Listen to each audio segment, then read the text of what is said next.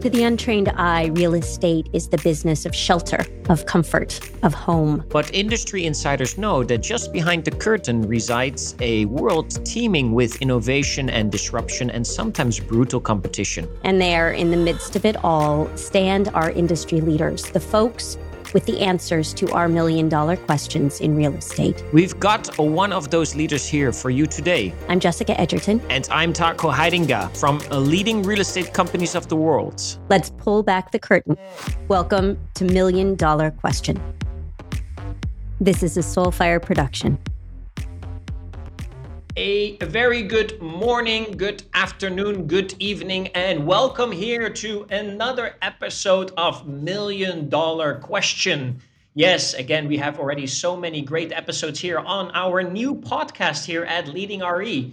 So excited today to welcome another guest, a special guest, to our Million Dollar Question podcast here, right? And today we're going to uh, touch on the topic how we basically lead the global trends of international property property development marketing. And we are uh, very honored to have with us today Tasos Stavrou, right? Tasos Stavrou, I actually have to say, is the Director Global Business Development at Leading RE. Tasos come, is coming to us from a, his beautiful home in Cyprus, and I had the privilege to visit him a couple of months ago. Really nice place, Cyprus. If you have never visited before, you definitely have to go to Cyprus one day. Uh, but Tasos is not a stranger if it comes to global property and business opportunities. Tasos is currently responsible for growing Leading RE's business internationally by developing relationship with members, suppliers, industry groups and organizations and other partners. His knowledge of international markets and clear vision gives him the ability to lead and expand global business development. His skills in identifying new opportunities, coupled with careful strategic planning, will help and strengthen the global membership network of Leading RE and add more valued programs for real estate partners all across the world. So, ladies and gentlemen, very honored. Please welcome Mr. Tasos Stavrou. Tasos, welcome to the show. Tago, thank you. That's amazing. Your introduction could definitely be a good resume building for my next uh, career opportunity. But thank you. I'm not considering anything. I'm so happy to be part of leading real estate companies of the world and even happier to be your colleague.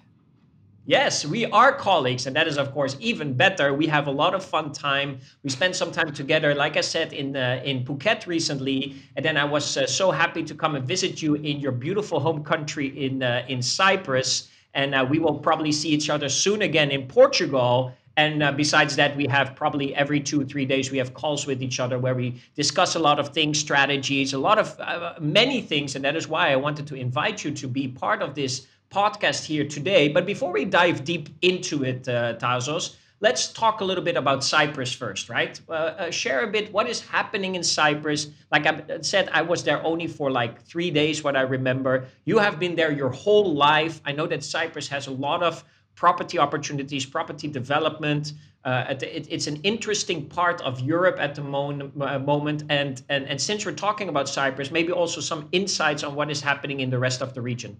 Yes, great. I mean, a um, little bit of geography just to, to let our uh, friends and, and, and the network to understand listening to this podcast where Cyprus is uh, uh, located. Essentially, Cyprus is the southeastern part of Europe. It's, uh, it's an island. It's, uh, it's the third largest island in the Mediterranean after Sicily and Sardinia and occupies an area of about uh, 9,000 square kilometers. it is not highly densely populated, about 1.1 million people on in all but it does attract indeed a lot of foreign direct investment and a lot of tourism. Just uh, to, to put that into numbers, imagine a country of a population of uh, merely above a million people receiving every year about 4 million tourists. It's like the US receiving like every year uh, 1.2 billion tourists in, in, terms of numbers. So uh, you understand that. And as you have experienced yourself, Cyprus is a country that is a touristic destination as well. Well, being part of Europe, um, uh, Cyprus has always been uh, following the, the, trends, the market trends, but as well the, the, the economic trends of the European Union. However, th- there's a little bit of, of discrepancies here, or, or if you like, some um, more flexibility due to the fact that Cyprus is a small economy. It's a smaller economy, it's a flexible economy, and sometimes will uh, either be lucky enough to, to get away of, uh, of big or steep recessions or be in a position to get out of, of recessions quite uh, faster of what other larger or more systemic economies will do. Um, going back to your question, how the situation now here is, well, unavoidably, Cyprus it's uh, it's under a depressed, uh, uh, not a totally depressed environment, but is suffering as every other EU state member country because first of the ongoing COVID uh, since the beginning of the outbreak back in 2019. Three years later, we see that definitely things are way better. Uh, we, we have been blessed to have the vaccines, to have medicine, to, to create protocols and know how to to tackle this uh, this curse that uh, was burdening the world for the last two years. But still, we see that no country has managed to put a zero to COVID. So we all need to be prepared. Uh, yes, we got a way of stiff lockdowns. The economy is uh, reopening and restarting again all over Europe. Uh, the interest of, of real estate investments globally and especially in Europe has been strongly revived and, and strongly uh, uh, restarted right after COVID, but still this is a parameter that we all need to keep in mind. Alongside to that, unfortunately, our, our world is not an angelic place again, and we have the ongoing aggression and war in Ukraine, which is creating uh, immaculous problems to the humanity again. And, and part of that is definitely uh, the, the uh, prescribed energy crisis situation, which is uh, just uh, under uh, knocking our doors, basically. We, we are experiencing it. Um, I, I, recall you uh, letting me know on your recent trip back to the Netherlands that uh, you had to go and obtain a loan from the bank to fill up your, the, the tank of your car. I mean, uh, that's already becoming an issue. So let, let's see what, what the winter will look like if this energy crisis situation continues to escalate or even get worse. Now, um, Cyprus, as I began to say, as a smaller economy, it is more flexible. Uh, luckily enough, uh, and this is because not we're not hit by the crisis, which is uh, expected to uh, escalate over quarter three and quarter four of 2022, but because whatever was, was on the pipeline right after COVID, was performing quite well. Don't forget that Cyprus is an economy which is uh, almost entirely based on the tertiary sector. What is performing well here is the tourism, real estate and construction, which uh, represents about 50% of the country's GDP, and it is heavily, heavily depends on the foreign direct investment, the maritime cluster, financial services, and uh, over the last couple of years, the IT uh, sector is booming here. So all this together has been attracting big interest from overseas uh, towards Cyprus for many years, so they are performing well. And just to put the, the numbers a little bit into a perspective, the European Commission, despite all these uh, adverse conditions, uh, is expecting the, the GDP of Cyprus year to year to have an increase in 2022 versus to 2021 close to 3.2, and that was a very recent uh, report from the European Commission and uh, it is also expected to stay nearly above 2%. Uh, again, positive growth for 2023, which is expected to be a turbulent year again, uh, mm-hmm. which is qu- it, it's a quite well figure. another notable another notable figure that I would like to share with you, and that's very fresh. That was only announced a couple of weeks ago. Uh, the capital appreciation year to year again of, of uh, new developments, new real estate in the country uh, was uh, six percent, uh, which. Oh, wow. Yeah, yeah, exactly. In contrast to the earliest projections uh, six months ago, which was uh, that was below uh, percent, it, it, still shows that many investors around the world do show great confidence into real estate investments. They consider as less volatile, especially considering the very frenzy course of inflation and stagflation, which is also burdening the real estate market. Uh, overall, uh, how do I see things uh, in, in, in our community, European Union? Well, it is not one of the best years for the reasons that we have explained, and uh, expectedly, uh, some of those parameters I, I just mentioned, uh, it, it, it's expected to hit uh, in more depth the economies of, of, of systemic countries within the EU, uh, like Germany, for example. And one of the things that I'm really concerned about, and this is a personal concern which uh, I, I, see coming, I mean, the fact that uh, purely industrial countries that have capacity to uh, perform uh, very, very massively within EU and, and not just, they're shifting away from, from nuclear production uh, in terms of industry. And because that depends heavily, mostly on gas at the moment, uh, and until some alternative types of energy will subsidize gas, we all know what that uh, could be or what could be the negative uh, impact of, of the war, uh, which is still ongoing in Ukraine. On the positive side of things, we can see that the commercial real estate is bouncing back, especially in Europe. Uh, all those difficulties that the sector was facing, again, majorly because of the pandemic, uh, they're coming to a good course again. People are moving back to offices uh, or back to corporate environments, and, and therefore it's expected. And, and only we can, and already we can see the first signs of, of recovery and uh, a better performance of, of the commercial real estate, but as well as uh, affordable housing, uh, which is also expected over the years, and sustainable developments uh, to be either subsidized or incentivized by governments or even the European Union itself. Um, I'm, I'm, very confident that these sectors will perform quite well despite the crisis we have at the moment. Uh, one thing which uh, has always been growing and growing, and this should be something that ticks the box of the strategy of, of everyone which is into the real estate industry, I believe, is the luxury. Well, luxury, it's, it's a subjective term the expensive properties, the properties that they are directly related to the lifestyle, they have been performing so well even during the, the, the pandemic uh, times because always high net worth individuals will look for alternatives in, in other locations. And Cyprus is, is one of those. Wonderful, wonderful. This is always so great to talk to you, Tasos, right? You just have to ask you one question and you get like uh, five, six minutes in a, in a big macro way you get an overview and a great summary so thank you so much for that tasos that, that is really some great insights there yes we do know of course in the world that there are some fair challenges in, in Europe for the reasons that you that you just mentioned. What is uh, that is great, but it's also good to hear that there are some positive notes to it, right? What I gather is uh, is is is that the, the the GDP right for Cyprus is is is is quite positive, just over three percent. What you mentioned capital appreciation seems to be good. And and like I said, we we all in the world are kind of waiting for this whole COVID uh, to to you know that we don't have to talk about it anymore. But of course, we're all still struggling with the with the effects of it, right? Both on economical level, health level, and getting back on our feet level, and especially on the travel part, uh, we we still struggle a lot there, right? But good insights. Thank you so much for that.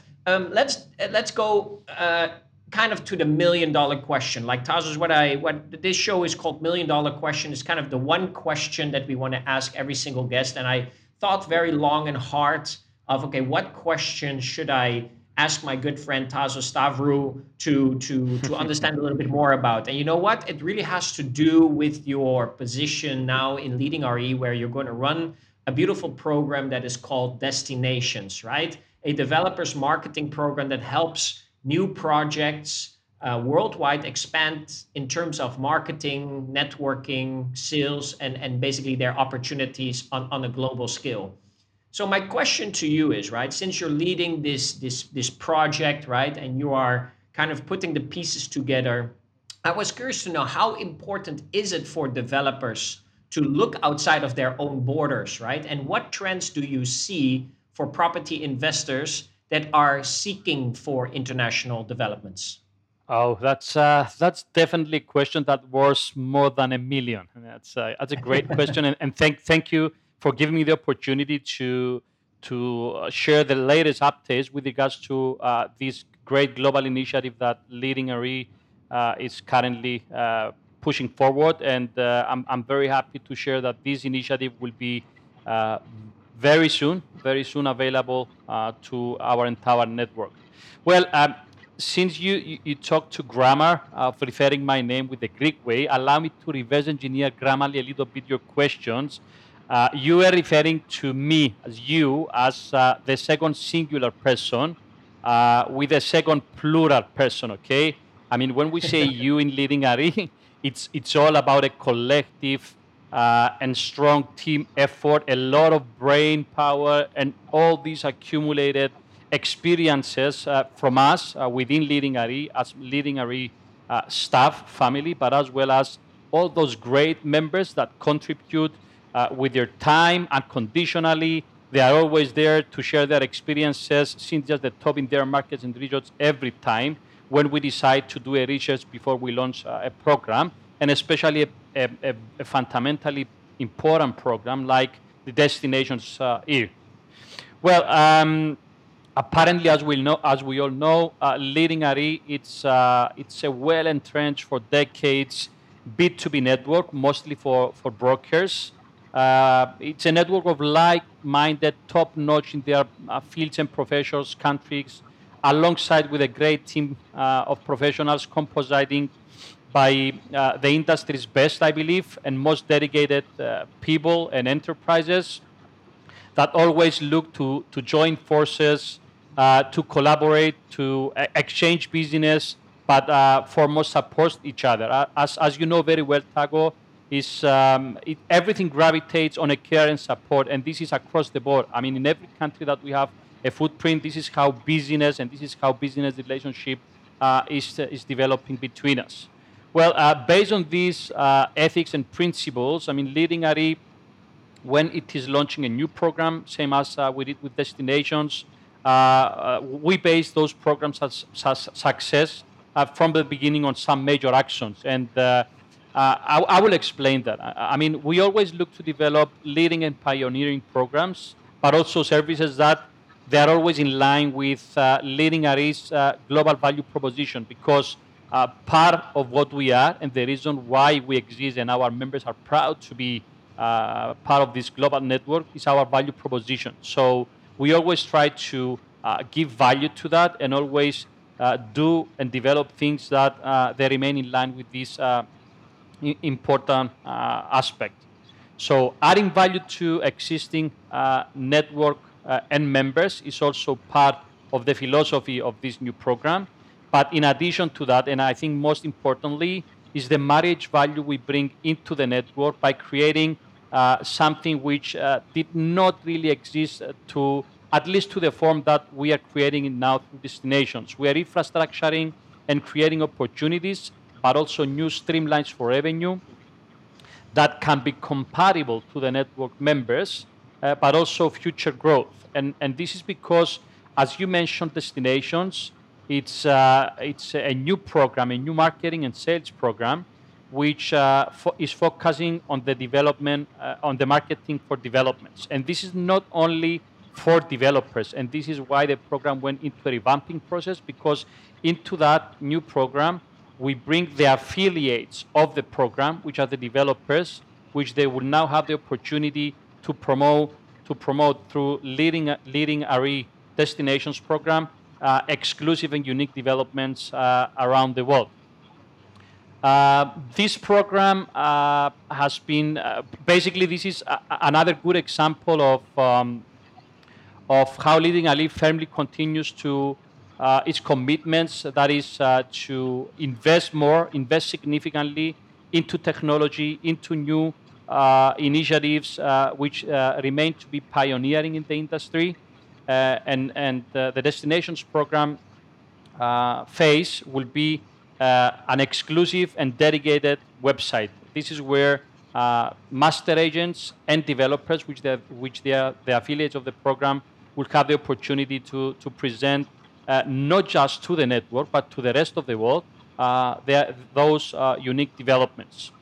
In addition to that, uh, that there is a, a specially designed uh, participation uh, scheme where enables uh, enterprises and network members that they wish to participate to the destinations to come on board with the basic program. But on top to that, we have uh, developed the program on a philosophy where uh, it's somehow tailor-made. We, we are providing some add-on facilities to this program and, and marketing and, and advertising tools which uh, can be tailor made to the budget, to the requirements, to the exposure that each uh, affiliate to the program wishes uh, to get. So it's not just one fit for all. It's a program that I believe uh, will have uh, uh, great opportunities to uh, create cross-selling between our leading RE network and the developers. Uh, developers, we are always referring to as we all know, to the primary sector of the real estate industry. What is the primary sector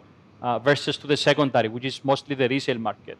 I mean, the primary sector represents uh, new trends, new designs, new architecture, uh, new sustainable developments. All these uh, come to enhance the already truly diverse portfolio of uh, that leading RE uh, has the capacity to promote globally uh, through uh, its 550 plus member companies, which they expand in more than 70 countries around the world. And this is exactly where the Destinations program can capitalize by offering uh, a great global outreach on a very cost uh, efficient uh, budgeting for those that they wish to uh, promote their developments globally. Wow, wow. Very exciting, really, really great stuff, uh, Tasos there, and, and and it seems like the revamping has only brought more ideas and more strategies to to the whole program. Like you said, you've been working hard with the team to put this all together, and it looks like that that that really worldwide this is a great opportunity for for all kinds of property developments to really see what what others they can attract, right? And what other markets could be relevant for them to to to really see the the, the growth of their projects and the success, the end success of their of their projects. So so thank you for that. Uh, that is that's great stuff. Uh, we will go back to destinations in a little while. I just want to go back, uh, you know, based on the introduction that I had earlier, a little bit to your past, you know, your time before uh, leading RE, right? Where you had a lot of experience in, in global operations for an, uh, an international developer based in, uh, in Cyprus. Uh, can you tell us just a little bit more about that experience, right? Where and when did you expand to in, uh, in, in the world? And any stories you can share about, about that journey you had with that previous developer? Yes. Um, and, and indeed, this is, this is again, I mean, um, to one extent uh, very much related to the destinations program because uh, I'm sure we go back to it. But uh, uh another reference that I wanted to make about it, Tago, uh, is, is, is the opportunity that the developments we will bring on board, sorry, we will have on board.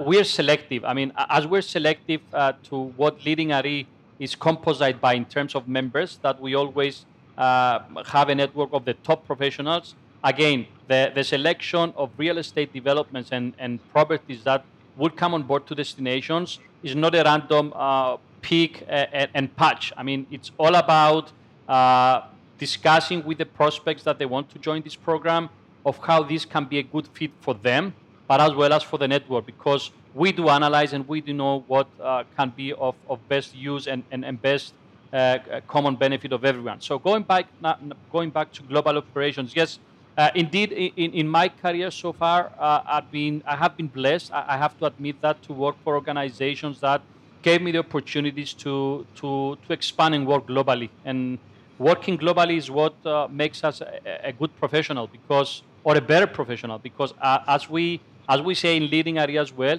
we are local, but uh, we are global at the same time. Uh, you, you, just, you just can't be only local any longer. I mean, the, the world is coming smaller and smaller in terms of um, how people are, are buying, investing, or considering their, their next real estate investment. Um, yes, I, I, did. I did work for a, a long period of time, for te- almost 10 consecutive years, for one of the leading real estate developers in Cyprus and abroad.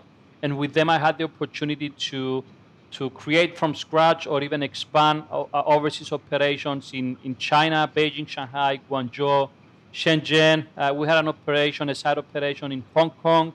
We have developed uh, operations in Southeast Asia uh, with a base in, in Vietnam, Ho Chi Minh City. And, and this is the APAC region, a very interesting region. And uh, you, you, I'm, I'm, sure you can say a lot about that, Tago. This is your, your expertise and your region of, of operating with leading areas as well. Um, we have uh, set and run operations also in, in Egypt, uh, in Dubai, and some of the CIS countries prior to the conflicts, of course, that was in, in Russia and Ukraine. So, uh, as you may see, I have already mentioned a, a few. And um, uh, setting up uh, global operations, uh, I believe, is two major things that you, you need. First of all, you need uh, people that have the expertise, people that have the knowledge to expand, because uh, there are a lot of opportunities around the world, but especially in countries that they are less regulated of what the Western countries are and how we know we know them, especially in APAC. Uh, instead of chasing an opportunity, you can become the opportunity for them if you don't really uh, do a good homework because bef- before you, you set up a, an operation in these places. Um, so you need vision, definitely you need vision, but you also need a good strategy. You need to know what your market target is. You need to predefine and be sure that your product can sell into this market because uh, setting up and running uh, overseas operations, it, it is always uh, costly. And, and uh, more than that, it has to be decentralized from, uh, from the headquarters and the origin country where the operations are. And uh, host country operations always require more flexibility, requires open mind, but also requires a lot of patience to get to understand of uh, how and each of those markets will work because uh, it's not a copy pasting copy pasting. And I believe that even some huge organizations, the reason that they are failing, uh, well, failing is an objective term again because one way or another, the big organizations they, they, they're international, they, they operate internationally, but uh, sometimes I, I don't want to mention any names now, but we can see giants in many different industries failing, having a footprint in a country like China or in a country like uh, Cambodia or Russia or Ukraine because simply they cannot adapt or adjust because of their big size to the requirements of, uh, of the host country for running our operation. So it's a lot of components that they need to align and come together, and there's a lot of complexity. And uh, enterprises or, or business lines that they want to expand globally, they should consider all those uh, uh, uh, opportunities, but also obstacles be, before they expand globally. And, and this is an opportunity for us, again, to emphasize on the importance of leading RE as a global network that already exists into 70 countries, and we, we tend and we wish to expand more uh, for uh, uh, as a great benefit for those members because you are uh, well aware that uh, picking up the phone or uh, texting someone on, on Instagram, on WhatsApp, which you know that is a leading RE member, you should always expect to uh, get utmost uh, attention from them, and you will always uh, expect to have uh, the same level of service and support for your clients or for uh, your buyers that in the same way that you will be offering back in, in your country.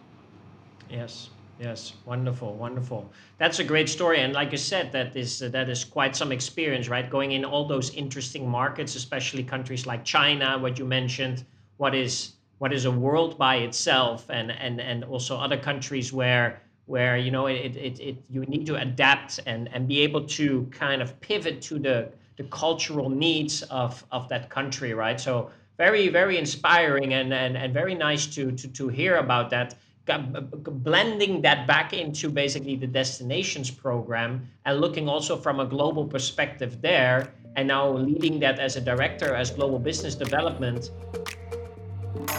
Before we continue the show quickly want to remind you on the upcoming global symposium here at leading re this time in beautiful cascais portugal. So join us in cascais portugal on september 29th till the October 1st and experience why the Global Symposium is one of our most popular events. An intimate format provides the ideal environment for connecting globally with members from around the world and gaining new perspective on leading locally. Together, the future is limitless. Join us in the beautiful coastal resort town of Cascais serves as the backdrop for our global symposium, offering an inspirational setting of sandy beaches, busy marina, captivating history and culture, all just 30 minutes away from Lisbon. The event will attract an elite group of brokers, managers, and sales associates all around the world, creating a diverse and engaging mix for insightful conversations and meaningful connections. We invite you to join us in beautiful Cascais, Lisbon at the Global Symposium by Leading RE. See you there. With this impact of, of destinations, what, what is your future outlook? What, what do you see happening uh, based on that, right? Why is there a need for developers to for a program like this, right? You mentioned before, you know, the whole uh, kind of like our way or our process in making this program ready. But let's jump maybe one to three, three years ahead. What is this that this program can do for developers, and and how can they really see the benefit in it? Yes, um, primarily Taco. I mean, uh, after all, the scope of the program is, uh, as we described earlier, is to give a global outreach in a in a most cost-effective way to developers that they're the affiliates to the program and to the master agents, uh, leading RE members that they are promoting exclusively uh, developments, uh, the opportunity to, to sell uh, and promote their products and developments into many different markets. I mean, unavoid- unavoidably, this is happening every day. And uh, uh, we're living in a referrals world that cross-border referrals from one country to another is what is adding up to the, the streamlined revenues of every enterprise that uh, it is uh, in our industry. And uh, one thing that I definitely see growing in the nearest future is um, the sideline business and, and all those synergies that uh, could bundle around the, the destinations program, the, the, developments marketing program, because we know that people will definitely continue to seek uh, investments and, and, and real estate uh, purchasing for properties that are related to lifestyle lifestyle is not always what you have back in home, but you're looking for a better lifestyle or a lifestyle property in another destination, which is different to uh, what your uh, country can offer. Uh, of course, uh, the IRR, the return on investment, uh, investors, especially institutional investors, look to spread this kind of investment and, and, and uh, have a more volatile real estate portfolio of investments, not just in one country, but in many different destinations that uh, will offer different kind of returns. Uh, and more than that, we see some trends which uh, they're becoming as an established part of, uh, of any almost any real estate industry. For example, immigration. I mean, immigration uh, uh, by real estate investment has already become a great amplifier for many real estate industries around the world. And this is not new. I mean, this is happening for years and years, and we can see that growing. And more than that, uh, this route of investment, uh, and, and, I, and, I, and I will just associate that with a very recent example in the market Taco. Uh, we see that uh, inflation is burdening construction materials, is shooting up the, the property construction index of many countries uh, sky high, year to year, about 20% increase.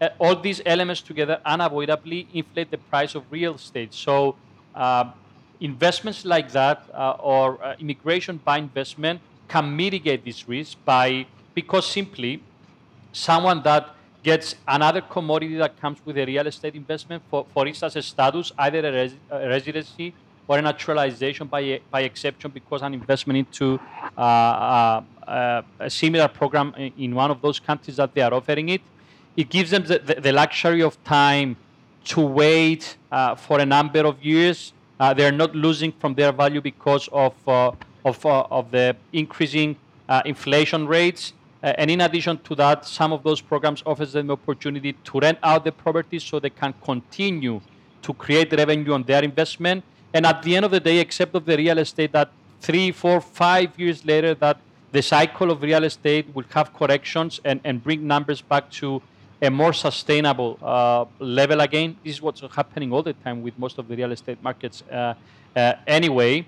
Uh, on top of that, as a cream of the cake, they have this commodity, this residency or this citizenship that they have acquired for their entire bloodline and family because of the investment into Uh, uh, uh, an immigration by investment program. So all those synergies can can blend, I believe, well down the road, and as we grow them, the destinations program gradually. So um, th- those synergies, I believe that they can add a lot of value to the destinations program. Wonderful, wonderful, and and great example. Yeah, the the the immigration by real estate uh, investments is is of course quite trending, especially in Europe. They do this quite well. Uh, you see this in other places in the world also, and I think even in Cyprus, Cyprus always has been a leading country in doing in doing this quite well, right? With with with many programs that they have run. Um, and talking a bit, uh, you were talking a bit also about the trends, right? Developments always being a continuous. Um, kind of like an investment for, for, for people out there, but maybe they have to look more globally. Uh, maybe your quick intake on do you see also any threats or challenges when it comes to the to the real estate, right? And and you know in this business, right? Do you see things that that might be different in 20 years, 30 years from now uh, that we don't see coming yet? Any threat, threats or challenges? Well, uh, uh it will be a little bit poetic just to uh, predict any real estate market 20 years ahead from now. Of course, we can see and adhere the trends. Uh, we can uh, adjust to it. Uh, perhaps not everyone. I mean, one thing that might change, and one of the concerns I have, Taco, I don't believe that uh, every professional uh, or every company that it's it's a standalone or one-man show into the industry will will will survive or will manage to continue growing as it as they used to be uh, 20 years ago. Uh. But um, what I see coming, it's um, uh, fed, uh, well, 20 years from now. Again, it, it's it's a long time to go. But uh, if we assess the situation and how things have been changing, uh, especially over the past five years, which things have been changing very very fast, I believe that um, governments and, and the state in general will have a more important role to, to play. Government spending and government contribution to, as I said, uh, perhaps affordable housing, uh, as we see that um, the income of many families uh, around the world, many households is shrinking. Uh, they're tested every other year, and perhaps large-scale developments that would be in a PPP. I mean, that's a private and public sector investment. it's it's something that I see coming, but as well as uh, sustainable developments. I mean, uh, sustainable developments and green developments. Sometimes it's it's a marketing hint that everybody's using, but I believe in a few years from now this will change. I mean, uh, homes must become more green, more smart, definitely more smart. So uh, I see technology as, uh, as, as an integrating factor, an ongoing factor that will continue to coexist with real estate development, not just the promotion and selling uh, route, which is definitely uh, a disruptive um, factor changing so rapidly. I mean, not even the best technology freaks can follow that uh, uh any longer 100%. Uh, but this will also come gradually and, and more soundly will happen uh, into the construction side of the real estate industry as well. Wonderful, wonderful. That, that, that's really some great insight. And yeah, it's very hard to look 20 years ahead, of course. But, you know, I think, you know, seeing that real estate is a long-term for many people long-term investment. Uh, uh, and and of course, different regions also react differently to uh, to real estate. Well, what brings me to kind of the next question, uh, Tasos, and and I apologize for jumping around. Right, uh, we go from destinations back to your old job, back to the regions, but I still wanted to get your quick um, you know your your ideas and more of your experience about Asia, right? I think some people misunderstand Asia a little bit. You have done a lot of business in Asia, like i said, China, Vietnam, other other countries uh, in Asia. Let me just make the question as simple as it can. Uh, how is Asia different from the world? Well, Asia is a different world. Simply put, well, um, uh, well it's um, f- first of all, I mean, let, us start from the from the stereotypes. I mean, uh, this has been a region, a part of the world that has been growing and growing. It's fast developing, so uh, goes without say that it is changing. I mean, whatever is growing is changing, but uh, at the same time, it is way still most of uh, and not not everywhere in Asia. For example, uh, Japan is a super developed country. Uh, South Korea is a super developed country, and and and PRC, it's growing and growing that uh, uh, it's, uh, it's conquering the world, if I can use this term. But uh, most of Southeast Asia's um, uh, markets and, and, and the real estate industry is still underdeveloped. So, uh, in a way, this is creating investment opportunity, and at the same time, it creates investment channels to attract a lot of foreign direct investment because it's a lucrative market. We need to face that. I mean, it, it is performing way higher of, of what uh, of how most of the EU, Western, or even the US markets would perform, and uh, uh, uh, definitely this will attract the, the interest of hedge funds, of institutional investors, or even uh, personal level investments that can perform well. But at the same time, still the, regular, the regulatory framework, the property law, the investment law in some of those countries, it's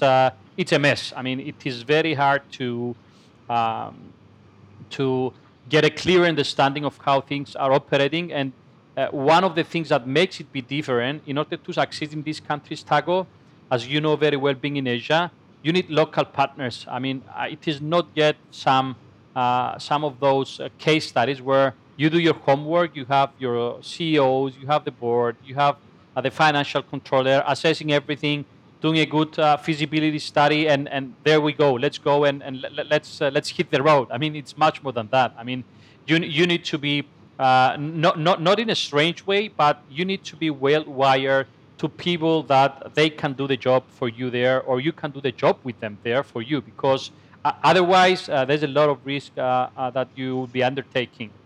Well, the sentimental value is also uh, something that does makes a lot of sense when it comes to business in in in this part of the world. If I talk to Taco in the Netherlands or uh, if I if I talk to one of our members in, in, in, Germany, I know that a yes is a yes and a no is a no. In in China, yes might be a no, and it turned to a, a, yes and a no again. And after you sign a contract, you still keep on negotiating things. So um, we need to adjust. And be, in your previous question about managing a running cross country operation, this is part of the adjustments and and uh, things that you need to be ready to do in a different way well, it is not. It is not a recipe for distraction. I don't want to to sound um, negative of that. It's just uh, it's a different route, a different way, and a different way, and a different norm when it comes to strategy and doing business in this part of the world. Uh, language barriers is definitely also another thing which is different. Uh, uh, langu- language is very important. Body, even body language, the way that uh, you need to understand what they mean, and and of course, again, you have to be part of the local market. I mean, even even the internet is different in China. Even 90% uh, of the companies I, I know around the world, they cannot have their websites up and running uh, on, on, on the on the um, on, on the internet world of China simply because there's a firewall which wouldn't enable that. So you have to play the game with, with some other rules. Wonderful, wonderful. Yeah, it, it, it brings its fair share of challenges, I think, but at the same time, it also opens a, a new world of, of, of, you know, things that you can experience. And you probably went through some of the most interesting times ever, you know, setting up things uh, there. So thank you for, for sharing that part. In preparation for this, uh, uh, and I have two questions left for you, uh, Tasos. I wish I could talk to you the whole day and, uh, and just talk about what you're doing and uh, the rest of it. But I know you're also a busy man, so I have two questions left for you. In preparation for today's session, I did a little bit of stalking on your uh, LinkedIn profile, right? And um, one of the interesting things that I saw in your profile, you have like this banner there in the top and has this little quote, and the quote uh, reads: "The first rule of leadership is everything is your fault."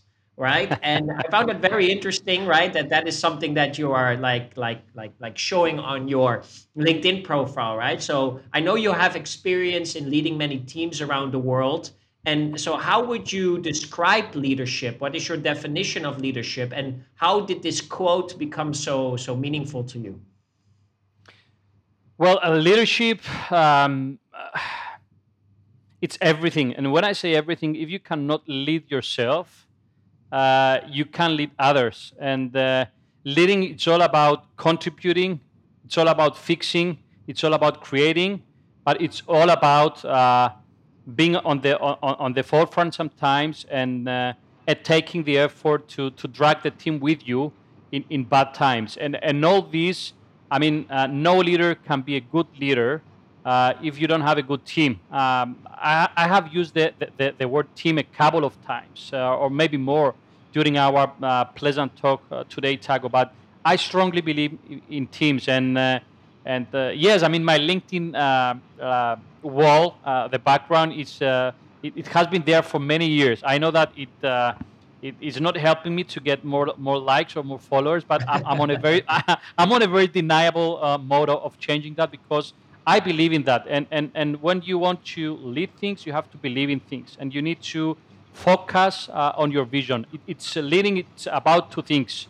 It's about understanding, giving back to the team, but at the same time being able to have a vision and verbalize that vision into strategy. I, I think if you can combine that two things you can end up with good teams. And if you have good teams, honestly, I believe that uh, sky's the limit.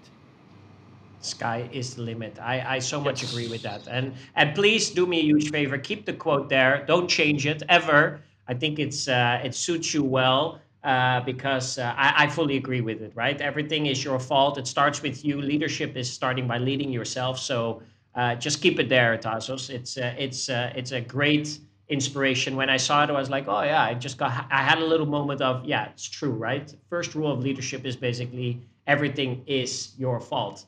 Um, coming you, you know what, Taco? I mean, yeah, just, yes. just you know what I mean. Uh, fault. I mean, fault might might might be a, a negative, uh, uh, a negative term or a negative word to have on your wall, but uh, fault, I mean, it's a, it's a subsequent result of our actions and reactions. And uh, pa- part of leading ourselves and managing ourselves, if you prefer, it's, uh, it's definitely uh, uh, a consequence of our actions and reactions because every action has a reaction. So yes. if you manage to adjust your actions into, uh, into the sphere that is working for the benefit of the whole team, then the reactions can only be good. Yes, yes. Uh, no, again, uh, the, even when I read it, fault, and maybe some people might see it as a negative word. I didn't see it as a negative word. In how I read it, and and uh, and the first thing that came to mind was also something that an old mentor of mine said. He says, if you want to be you know if you want to be independent and you want to grow and have the like you said the sky is the limit you the first thing that you need to do is like you said you need to lead yourself and you need to be able to always take responsibility for everything, even though you were not the one to blame, right? Absolutely, and, and, absolutely. And and I, I found that so powerful. So when I saw that quote, I had to think of that moment. I was like, yeah, it's true. You know, everything is your fault. If if you just take responsibility for everything, it saves you time in pointing fingers or you know going around the room and finding out you know who who messed up here. You can go straight to the source, like, okay, how can we do this better? How can i explain it better? How can i pick up better? If you always take responsibility it saves a lot of time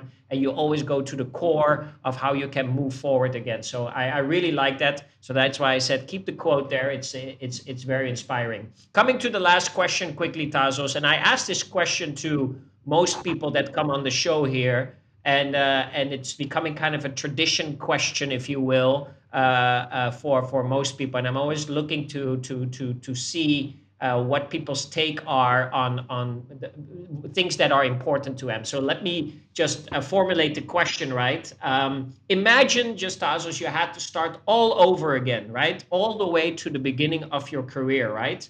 You need to build your career from scratch. What are three things that you would focus on on the first 30 days of building your career? And why are those three things important to you? Oh, so again, it's my fault talking to you. You always put me in the corner. Uh, well, um, yeah, it's uh, it's it's already 20 plus years. Uh, um, I'm into this uh, super exciting uh, industry. Uh, it's a curse and a blessing, I believe, that I, have never shifted my career into anything else. I love real estate. I, I, I love the world of real estate, and I will continue to to be part of it. Well. Um, sometimes changing things uh, is, is not the best remedy because who we are is uh, is uh, because of the things we did not change. But uh, I don't want to jeopardize your question. If I go 20 years back from now, Uh, what I would change uh, at the beginning of, of, of, of, my real estate career would definitely join leading RE earlier. Well, and what I mean is that I, I will definitely seek to elevate my position into the market and, and become a better professional through a network. A network that uh, will save me money, years, years and years of, of, of struggling to, to become entrenched into the market. But uh, more than that, have access to di- direct knowledge from people and enterprises that uh, they, they, they, know their product and industry very well.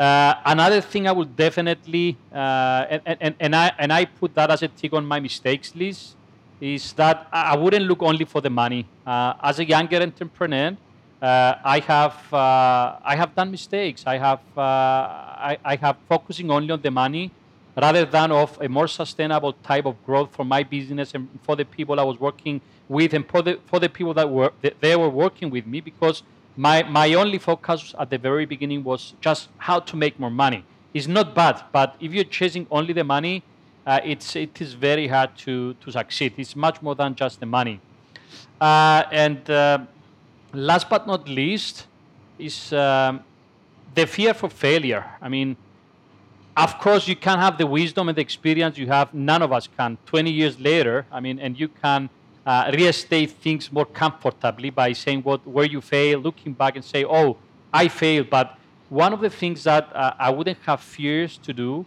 although I'm, I'm quite not fearless, but I do take risks. Uh, I, I, wouldn't I wouldn't be that hesitant to fail. And when I say fail, I don't want to be misunderstood. I mean, failing is what makes you better. But uh, one of the things today which is not happening, and uh, I, am trying also to teach that to, to my children, they shouldn't be afraid to fail. I mean, by failing, you become better. It's all about how strong, but not only how strong, how ready and how prepared you are to stand up again and uh, avoid the same mistake you've done in the past. So uh, this is something which concerns me today. I mean, if you ask me what, what one of my concerns uh, is today about the youngest generation coming into the industry, they're not adjust, they're not adapt to fail. I mean, me and you have failed a million times. We have failed when we play football in the neighborhood. Well, well, well, yeah, is it that true? How many times yeah. did you fail? Yeah, so f- failing is part of business, and uh, uh, correcting your mistakes it's a very big part of, of business and the real estate industry especially the, as it is operating today Taco because it is so fast changing there is so many disruptions in our industry so if you are not ready to fail and fail doesn't mean to to to to get demolished to to to shut down your business i mean uh, if that happens it means that you are not prepared at all but failing along the way is what will make you to become a better company a better leader and a better professional. Wow, wow, nice. Failing along the way will make you a better company, better leader, and eventually a better person. That is that is a real great way to uh, to almost end here. Tasos, one final thing: is there anything, any final thoughts, anything you would like to say, story, statement, quote, anything that comes to mind that you want to end this session with? Oh, I think that was a very nice, uh, interesting, and, and very pleasant talk, Taco we have uh, we have touched many points. Of course, uh, it, they can be analyzed in deep and exhausted in, in a in a half an hour talk.